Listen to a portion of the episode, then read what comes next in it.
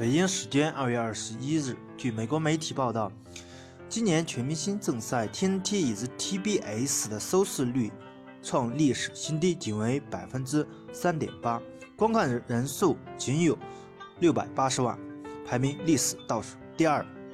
是何原因呢？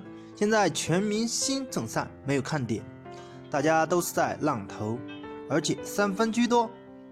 现在没有人真正打比赛，也没有血性的球员，对抗性较差，而且大家都出于对自己身体的保护，没有拼尽全力，甚至没有出力。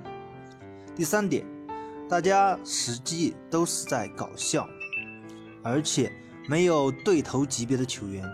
更没有对头级别分别在两队的球员，看看杜兰特和詹姆斯都在一队，有什么意思呢？第四点，全明星选人简直太垃圾了，像罗斯、东契奇不能入选，我们还看啥呢？没丝毫看点，所以说 NBA 简直越办越糟糕，你觉得呢？欢迎大家踊跃的点赞评论，谢谢大家。